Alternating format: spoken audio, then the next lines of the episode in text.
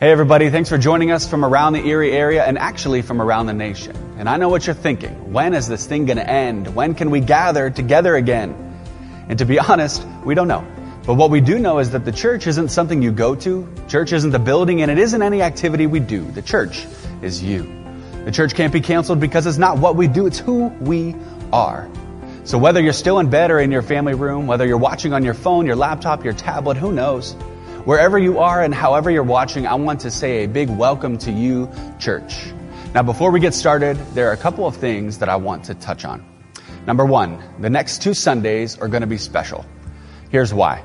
Next Sunday, April 5th, we're going to be taking communion together as a church. And here's how that's going to work. Pastor Scott will be our host next week, and he'll lead us all in taking the elements together. What's different, obviously, is that you'll need to have the juice and bread ready in your home.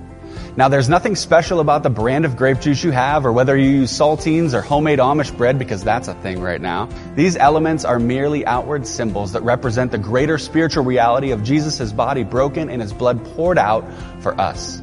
Next week, we'll remain obedient to Jesus' commands to do communion in remembrance of Him. So make sure you have something prepared for communion next Sunday as we partake as a church family. The following Sunday is Easter. And I don't know about you, but I've never not celebrated Easter with my church family. We're not sure yet whether we can meet in person or not, but remember that our participation as the church doesn't mean that we have to come to the building. So if we're still quarantined in two weeks, we'll bring Easter to you. It'll be a special digital service on April 12th at 10:45 a.m. on Facebook. You can find our Facebook page by searching First Alliance Church Erie on whatever device you're on right now.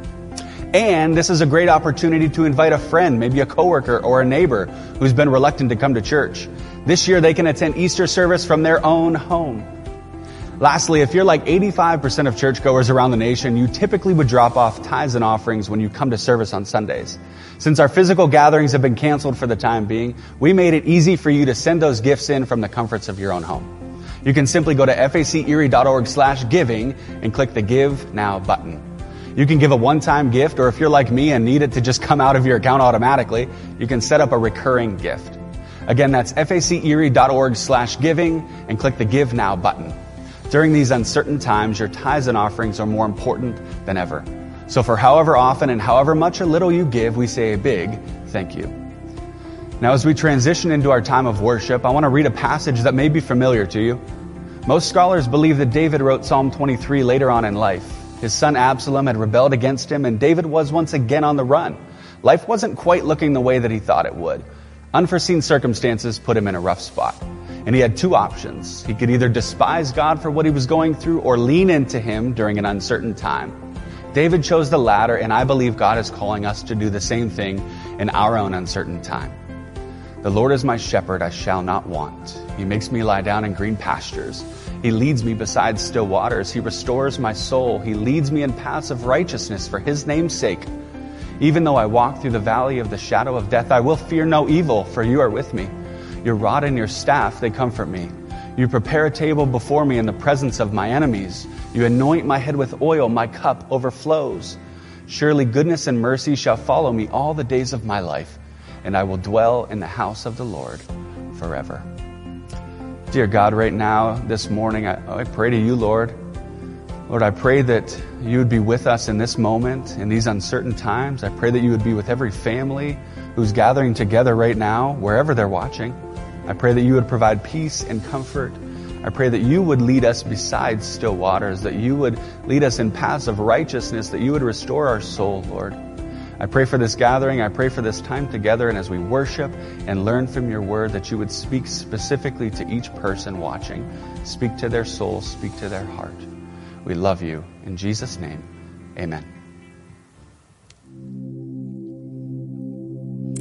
Well, church, we are able to gather uh, to worship and to sing today, and uh, it might not be in the church building itself um, or in a room gathered together uh, like we are right now, but uh, wherever you are, it's a, it's a time to sing and to lift up our praises. And we were reminded this week in Philippians four. Um, that the Lord is near. And as Psalm 23 just reminded us that our Savior is with us. And we know that the Lord inhabits the praise of His people. So would you join with us as we lift up a song of praise? And it might just be a song or a prayer, but would you join with us as we lift up our voices to the Lord?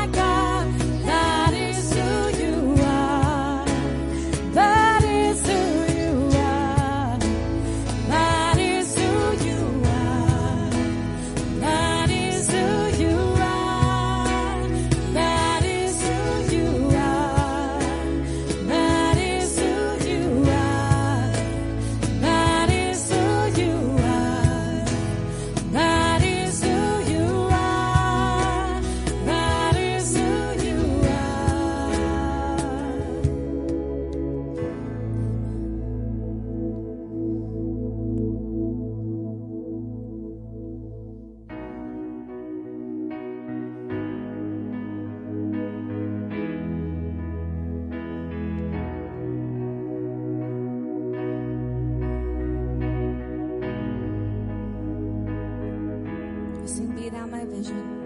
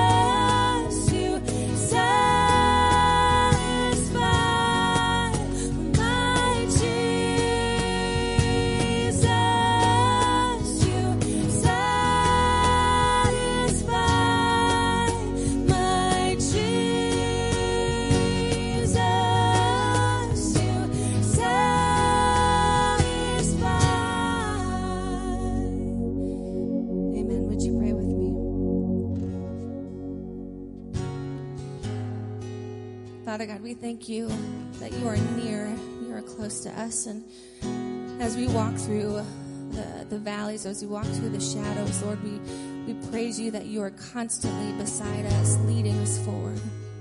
And Lord, we thank you that you see our needs and you supply every single one of those needs. You are so, so good to us, and we do not deserve it. So, Lord, we just offer up the praise this morning. We say thank you for being such a loving Father to us. Lord, we praise you. We give you glory. And Jesus, in your holy and awesome and wonderful name we pray. Amen.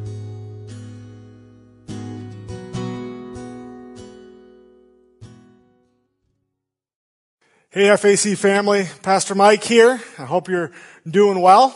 If you've got your Bibles, I invite you to turn with me to Acts chapter 7. Uh, we're going to be reading from verse uh, 54, and we're going to travel together actually through the beginning of chapter 8. We'll read all the way to verse 3.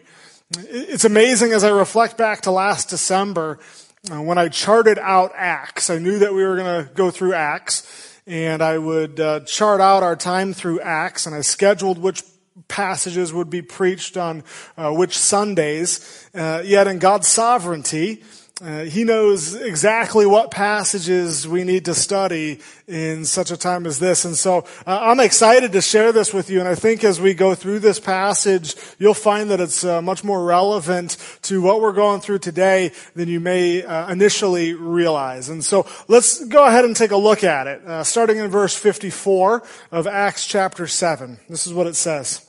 Now when they heard these things, they were enraged and they ground their teeth at him.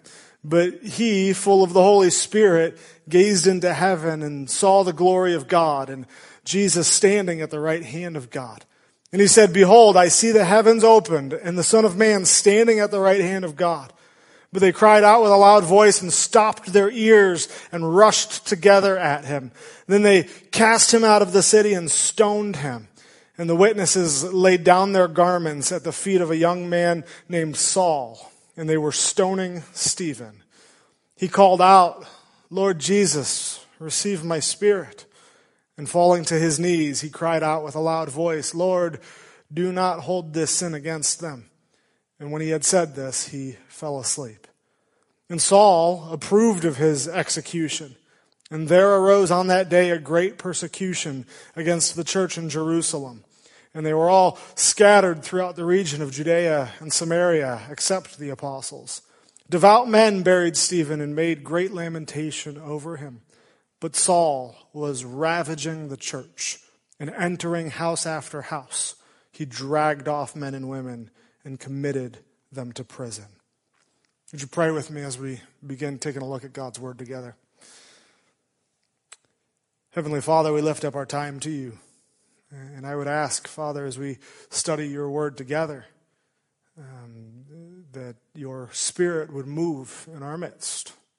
Father, that your spirit would illuminate these words uh, and that it would, you would translate these words in our minds. And would we know the truth of your word? And would it reach our hearts so that we may be transformed? And in your holy name I pray.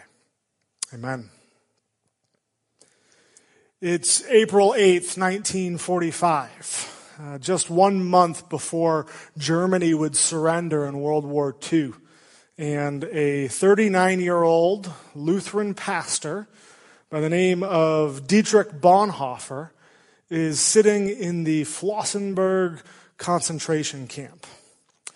He's been in prison at this point for more than a year and a half, and uh, he's in prison for his association with uh, conspirators who unsuccessfully plotted to assassinate Hitler. Uh, one source says that Bonhoeffer is largely regarded as one of the leading Christian thinkers in the 20th century. If you're interested in his story, uh, an author by the name of Eric Metaxas has written a wonderful biography on Bonhoeffer. Uh, I'd highly recommend it if you're looking for good uh, reading material while you're in quarantine. Uh, however, I am going to spoil the ending for you right here if you aren't familiar with Bonhoeffer's story. Uh, Metaxas recounts Bonhoeffer's final moments at the end of the biography. Uh, April 8th, it was a Sunday. And at the request of his cellmates, uh, Bonhoeffer conducted a church service. He read from Isaiah 53 5 and from 1 Peter 1 3, and he explained these verses to his cellmates. And after he concluded the service uh, with a time of prayer, no sooner did two men come in uh, to the cell. And Metaxas writes that these two men were in civilian clothes, and they said, Prisoner Bonhoeffer, Get ready to come with us. To the prisoners, those words, come with us, had come to mean only one thing, and that was the scaffold. And so Bonhoeffer began saying his goodbyes to his fellow inmates, and he turned to one and said, This is the end. For me, the beginning of life. This is the end. For me, the beginning of life. The next morning, between 5 and 6 a.m., Bonhoeffer's verdict would be read out to him, and he was hanged moments later. The only account that we have from his death was that of the prison doctor. Uh, this is what the doctor recalled in regards to Bonhoeffer's death. Take a look at what uh, he has to say. He, he said, Through the half open door in one room of the huts, I saw Pastor Bonhoeffer before taking off his prison guard, kneeling on the floor, praying fervently to his God. I was most deeply moved by the way this lovable man prayed, so devout and so certain that God heard his prayer. At the place of execution, he again said a short prayer and then climbed up the steps to the gallows, brave and composed. His death ensued after a few seconds. In the almost 50 years that I worked as a doctor, I have hardly ever seen a man die so entirely submissive to the will of God. In Christianity, we are always talking about the importance of uh, how to live in a way that uh, glorifies God, uh, how to live in a way that is entirely submissive to the will of God. But we don't often give thought to what it means to die in a way that is entirely submissive to the will of God. We, we don't give much thought to how we must die in a way that glorifies God. Bonhoeffer's story, as tragic as it is, is a testimony from someone in our recent history that is merely following in the footsteps of that first Christian martyr the great martyr Stephen that we read about moments ago. We could take the words from the doctor who witnessed Bonhoeffer's death, and we could certainly say the same thing about Stephen in Acts chapter 7. Uh, Stephen, apart from Jesus himself, serves as the perfect model for what it means to die entirely submissive to the will of God. And so let's explore this a bit together, verse by verse. We'll start in verse 54. Uh, this story comes uh, on the tail end of Stephen's speech that he gives for most of chapter 7. You know, to refresh your memory, Stephen was in court uh, before the high priest and before the council, and he was on trial uh, for blasphemy against God. However, by the end of the speech, Stephen makes the bold claim that he is actually not in rebellion against God, but rather the ones who are in rebellion against God are the high priest and the council and the other Jewish people who played a part in the betrayal and in the murder of Jesus. And so he accuses them of this. And in verse 54, we read about how Stephen's listeners react.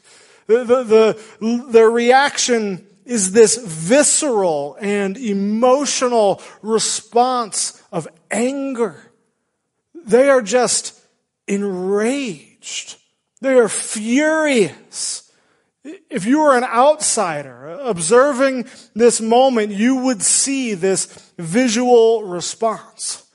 This, the interesting thing about anger is that it's an internal emotion that can overtake our outward appearance. And this is what happens, right? It says that they were grinding their teeth at Stephen. They're like a pack of wolves. This, this image of grinding or gnashing of teeth, it's, it's a sign of hostility. It's a sign of rage. And it's actually used seven different times in the Gospels, and it's always in reference to the ones who are excluded from the kingdom of God, and they are just bitterly angry at God and His righteousness. It's the ones that have rejected God, and then somehow they're surprised and angry to find that they, when they reject God, God in turn rejects them. And it's a very bitter reaction. And Stephen can see this reaction now. Their anger has manifested itself. He can see them just grind their teeth at him. And perhaps as Stephen witnesses this, this would uh, escalate Stephen's reaction. In such altercations, typically as one side of the argument increases in visual uh, intensity, the other side will actually uh, rise to the occasion. You know this. You've been in fights before, right? When, when you're fighting with somebody, when you're having a verbal altercation and somebody starts getting visually angry and they start yelling, then you start yelling and uh, then you just kind of yell over each other and it creates this ticking time bomb of hostility. But this isn't so with Stephen. His reaction is much different. Take a look at verses 55 and 56. Let me go ahead and read it again. It says, But he, full of the Holy Spirit, gazed into heaven and saw the glory of God and Jesus standing at the right hand of God. And he said, Behold, I see the heavens opened and the Son of Man standing at the right hand of God. A few things that I want to consider here. Uh, first, take note that even in the midst of persecution, Stephen continues to be full of the Holy Spirit. And the reason that I say continue is because if there is one characteristic of Stephen that is consistent through his entire story in Acts chapter 6 and Acts chapter 7, it's that Stephen is always full of the Holy Spirit. This is actually the fourth time in the last two chapters of Acts that Stephen is explicitly described as being filled with the Holy Spirit. And there's even a fifth time that it's alluded to. You know, Stephen was full of the Holy Spirit when he humbly served the widows. Stephen was full of the Holy Spirit when he's preaching in public. Stephen was full of the Holy Spirit when he debated with others that disagreed with him. And now once again, Stephen is full of the Holy Spirit when he's being persecuted. And this one, this final one, uh, this final occurrence is an important one to grasp. Because when we talk about being full of the Holy Spirit, we typically associate his fullness with ministry activity, with church work, with building up the body of believers. Right? Like this. When somebody pre- preaches a, a sermon, people say, oh, he's full of the Holy Spirit. Or when somebody serves the church, they use their God-given gifts to serve the church. People remark, oh, he's full of the Holy Spirit. Or perhaps when a friend offers up some wonderful biblical wisdom, people say, oh, he's full of the Holy Spirit. That person is full of the Holy Spirit. But very rarely when somebody suffers, do we say, oh, he's full of the Holy Spirit? One commentator says that we should certainly re- relate the Holy Spirit's fullness to ministry activity. That's valid. But we also must not forget that the Spirit's fullness is also given to us to prepare us for suffering. The commentator goes on to explain that we must develop a theology of darkness. Here in Stephen's darkest hour, he is full of the Holy Spirit. And what does he see? he sees the glory of God. And he sees Jesus Christ exalted on high, standing next to God the Father. And then he goes on to explain this vision that he's having. He, he's telling everybody that the heavens have been opened up to me. The heavens have opened. How this is written suggests that it's actually God who's pulling back the, the curtain. Uh, he's peeling back the curtain. It's nothing that Stephen has done. No, this is a grace of God to reveal himself visually during Stephen's darkest hour. And Stephen then explains that the heavens have been opened and the Son of Man is standing at the right hand of God. Um, we see that phrase, uh, Son of Man, is actually used as a title in, in Scripture. The first time it's used as a title in the Old, is in the Old Testament book of Daniel. Um, in that book, Daniel is having a prophetic vision of God the Father giving the throne to somebody that looks like a human, that looks like a son of man. But in Daniel's vision, the son of man was not just given the throne, but he's also given authority and he's given glory and he's given sovereign power. And then fast forward to the gospel accounts, the gospel writers, and you'll come to find that the Son of Man was Jesus' favorite title for himself. It's his favorite self-designation. Uh, he refers to himself as the Son of Man more than 80 times, more than anything else.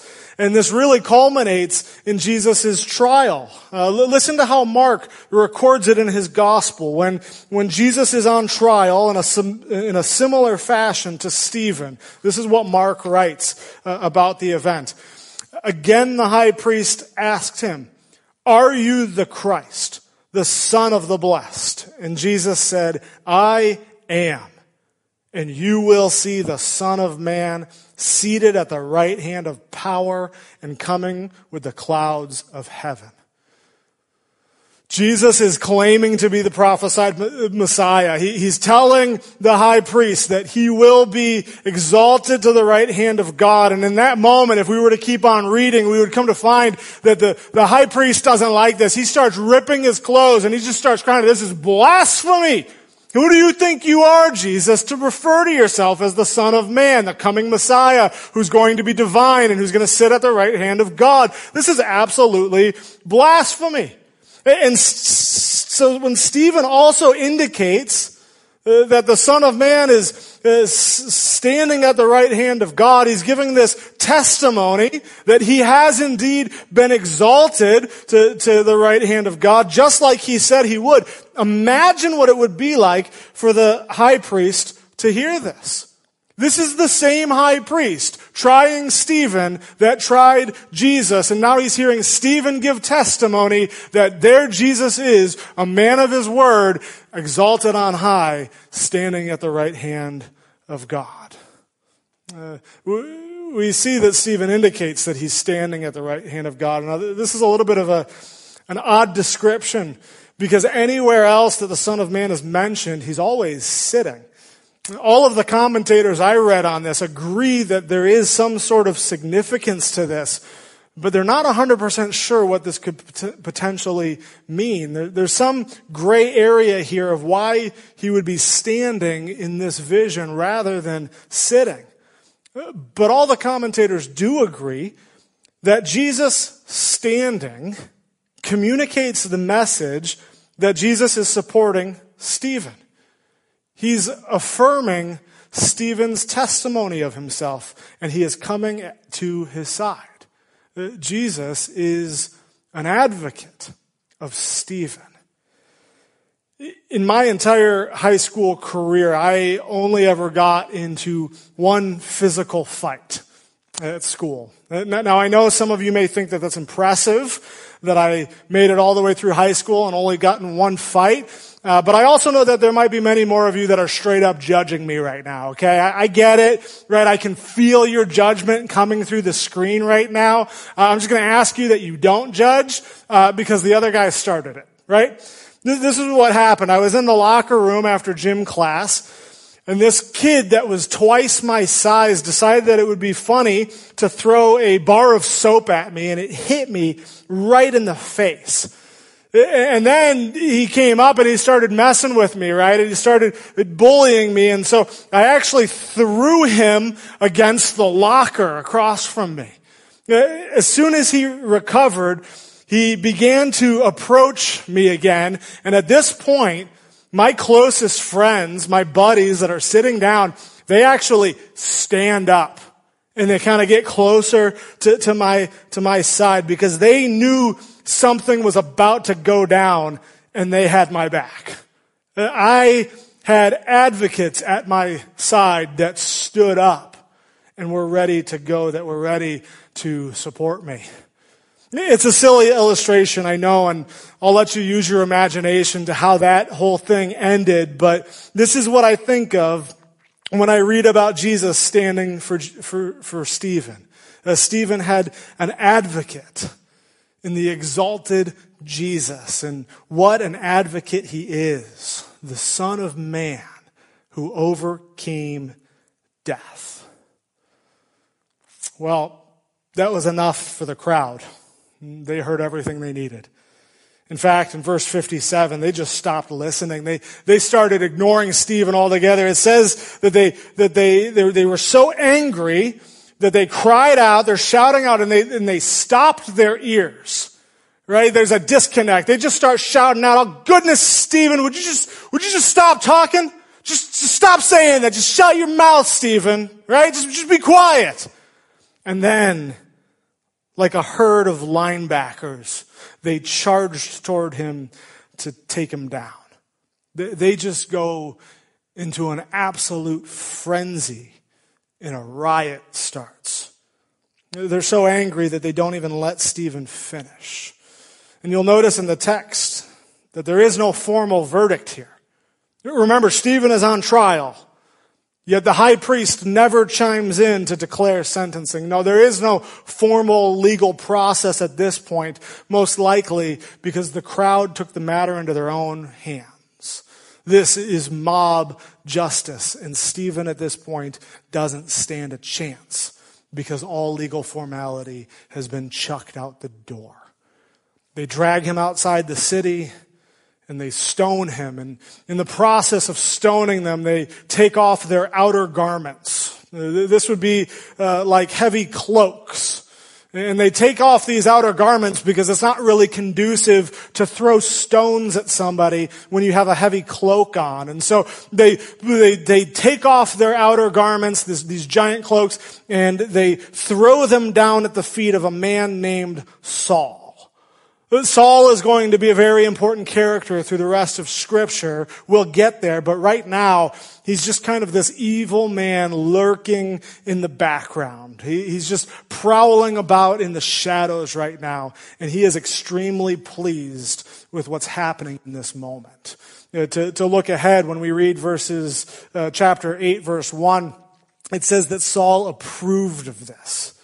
Uh, we'll later find out that Saul is from the city of Tarsus, which is located in, in the region of Cilicia. And if you remember back to Acts 6 where this altercation started, some of the Jews that began debating with Stephen were from Cilicia. Now this may be reading into the text a little too much, but there's certainly a chance that Saul was one of the initial instigators of this entire altercation. And as Stephen is being stoned, we get a glimpse of his final moments. He dies in a way that's paralleled to Jesus' death. As Stephen dies, as he's being stoned, he turns to prayer like Jesus did. As Stephen dies, he commits his spirit to heaven like Jesus did. As Stephen dies, he then calls for the forgiveness of his executioners, like Jesus did. It would be perfectly justified for Stephen in this moment to curse his enemies. As, as Jesus is standing in this moment, uh, an advocate to Stephen, it would be reasonable for Stephen to call down judgment on his persecutors.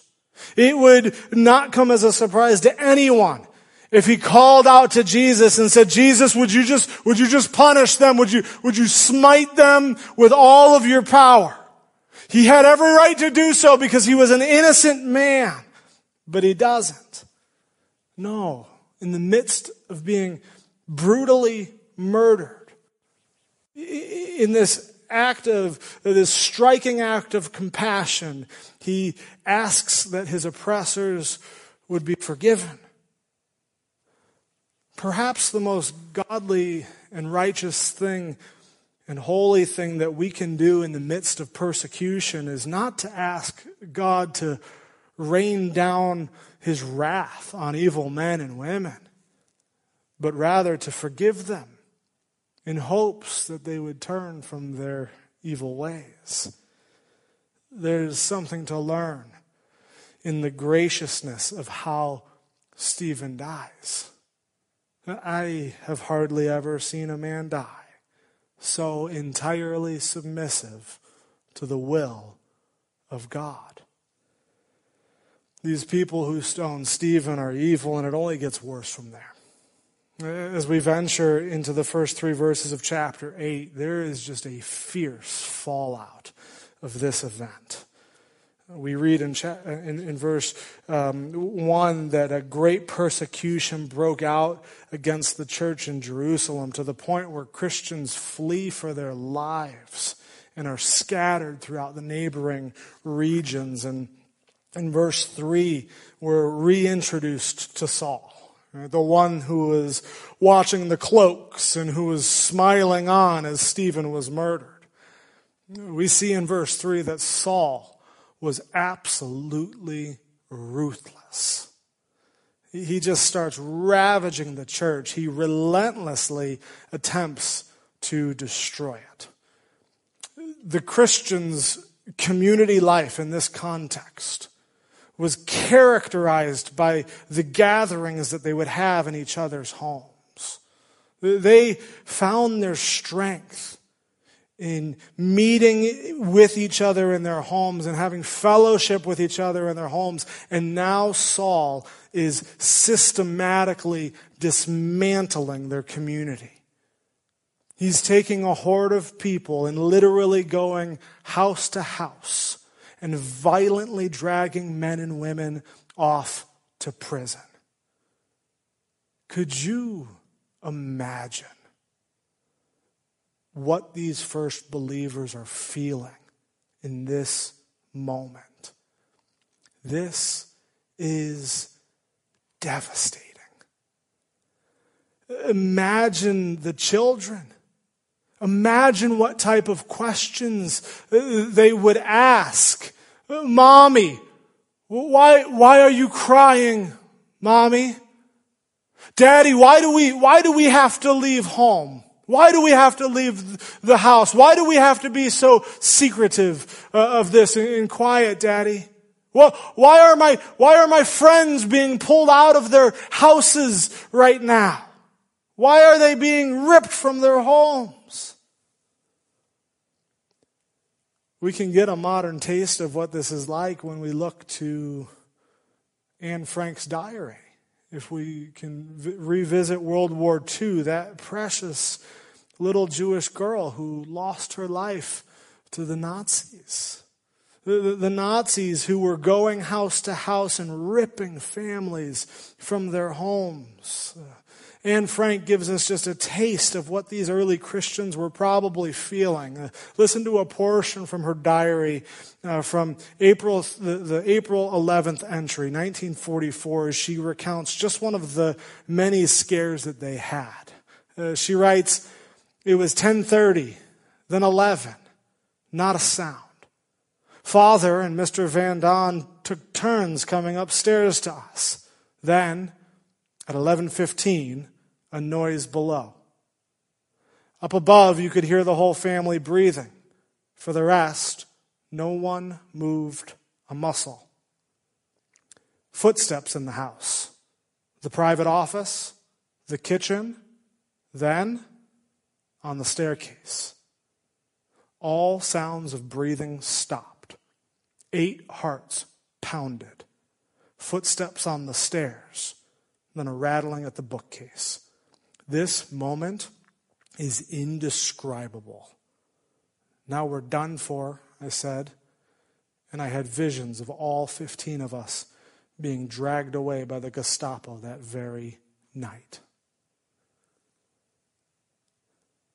For the believers in Acts 8, verse 3, this moment is so dark. This moment is so hopeless. This is the darkest day for that new community because to this point, none of Jesus' followers had been put to death. Sure, they've been warned and sure, they've been beaten, but never had one of them died for it. But now one has, and persecution has been unleashed in the city of Jerusalem. And in the midst of such a tragic moment, I wouldn't be surprised if people called out to God, God, where are you in my darkness? Jesus, you, you promised us right before you left that you would be with us to the end of the age. Where are you now? Would you just show yourself? What happened to all that talk about victory? We are dying here. Where is the hope in such a hopeless situation? Luke, who's the author of Acts, wrote this book about 30 years after these events took place. And, so he has the benefit of writing this account in hindsight. Luke is looking back at this painful moment, this dark time, and he's able to reveal the hope. Where is the hope in such a hopeless moment? It's actually in Acts 8, verse 4. I held back from reading this earlier, but let's look at it together right now. It's a very simple, short verse. It says this Now those who were scattered went about preaching the word. There is so much hope in this verse because that word scattered that Luke uses is significant. Because in the original Greek, he actually didn't use the generic term for the word scattered. Instead, he chose a word that is closely related to the word that the gospel writers use to describe what the farmer is doing in the parable of the sower. Three out of the four gospels include this parable, which tells the story of a farmer who goes to sow uh, seed, or the NIV would say he goes to scatter the seed. The picture that we get is he's walking down the path, and as he walks, he's, he's reaching into his little pouch and he's grabbing a handful of seed and he's just throwing it every which way. He's throwing it out, he's throwing it up in the air, and, and wherever the, the seed falls as he walks down the path, uh, is, is where crops could potentially um, rise up. After Jesus tells this parable, he explains that the seed being scattered into all different crazy directions is actually the Word of God. The first part of this parable represents the gospel being proclaimed, and Acts 8 4 gives us a similar picture. Those who were being scattered, those who were dispersed went on to preach the word of God wherever they landed. They are like the seed in this parable as they land in various places, as the farmer reaches in his bag and disperses believers every which way in his sovereignty across the map. The gospel follows closely uh, along with them. And the picture that we'll get in the rest of Acts is that this spread of the gospel is simply uncontrollable and unmanageable to, for the opposition. Because people left and right from all across the map are becoming spiritually alive by the good news of Jesus Christ. This is probably a poor illustration, but as you check the stats of the coronavirus every day, and as you see the number of cases, and as you, as you look at the maps where this, this virus is popping up and jumping every which direction every day, uh, this, these maps are what the gospel looked like. The, the gospel was spreading in an uncontrollable, unmanageable way, every which way, all over the map. And we'll even come to find that Saul, that evil man who was ripping people from their homes, who was persecuting Christians left and right, Saul, in Acts chapter 9, becomes infected with the gospel. He comes face to face with the risen King Jesus, and he is radically transformed. You may be familiar with Saul by his other name, his Roman name, Paul. And you, you see Saul would go on to become one of the most influential men in Christian history. Later on in Acts, Stephen's death will be referenced three times as kind of a particular turning point in the story of the gospel's spread. Stephen's death and the persecution of the church served as the catalyst to the message of Jesus going out into the world, being scattered among the nations. God allowed darkness so that the light of the world would be cast across the globe. You may be sitting uh, in your living room right now watching this at home and thinking, well, that's nice, but in our current condition, there is no scattering. This is an anti-scattering. We're, we're being told to stay in our homes. We're on lockdown. This isn't what's happening for us in this dark time. This isn't, this doesn't apply to us. If that's you right now and that's your thought, um, let me offer another thought about our current situation. Remember that in the parable of the sower, the seed is not necessarily people scattering. What's scattering is the word of God. And in our current condition, we in sorts are seeing a digital scattering of the word of God. This is what I mean by that. This past week, I have heard and I have seen accounts of multitudes of people who are watching these sermons who have never come to FAC on a Sunday morning. Uh, more people will watch this sermon and be exposed to the Word of God than if we were present in this building. Business as usual. It's comically ironic that the building is closed, yet more people are hearing the Word of God preached than would be if the building was open. And if that's just the case for FAC, for our church, imagine the stretch of the gospel right now across the universal church. So I know in the midst of this pandemic, I, I, know that it's dark.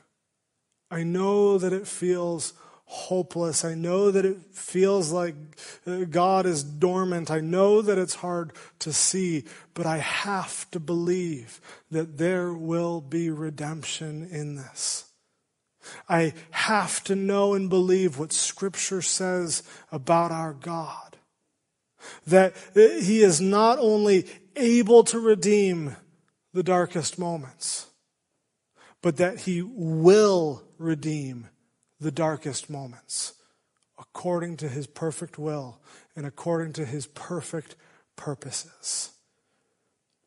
We may not get the privilege of seeing how such redemption unfolds like Luke did, but we have to believe it's there.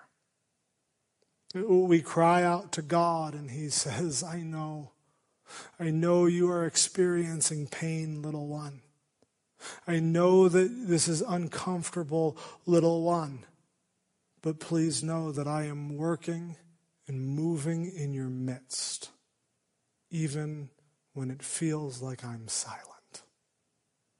Let's pray. Heavenly Father, we believe that you are not silent. I believe, Father, um, that you are doing something. And we would ask that your will would be done. And I would ask, Father, that if anybody is even watching this right now, that you would reveal yourself to them through Jesus Christ. Father, that in the midst of their darkness, they would see that Jesus Christ is the light of the world, the hope of the nations. Father, I would ask uh, that everyone watching this would submit their lives to Jesus, uh, turn away from their sin, and turn to Him. We praise you, Father, for your goodness and your kindness to us. In your holy name I pray. Amen. Let's go ahead and sing one more song together.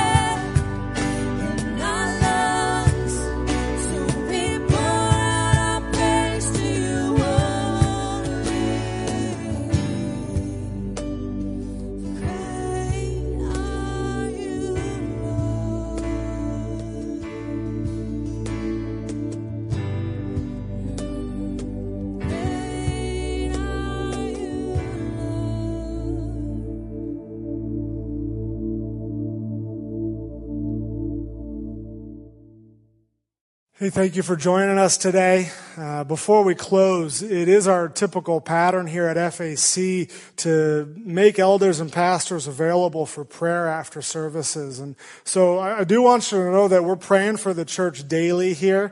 Uh, but if you're watching this live broadcast through Facebook right now, uh, we do have some people that are standing by and willing to uh, pray for your requests right now. And so uh, if you'd like to request prayer, just send a message through the First Alliance Church page, and uh, we'll get that and we'll pray for you. We'll even connect with you uh, through that avenue.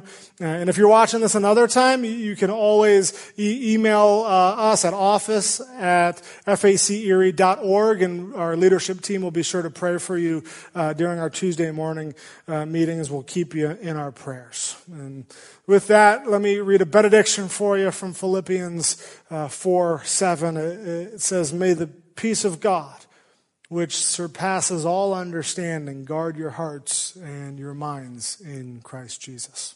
God bless. Have a wonderful day.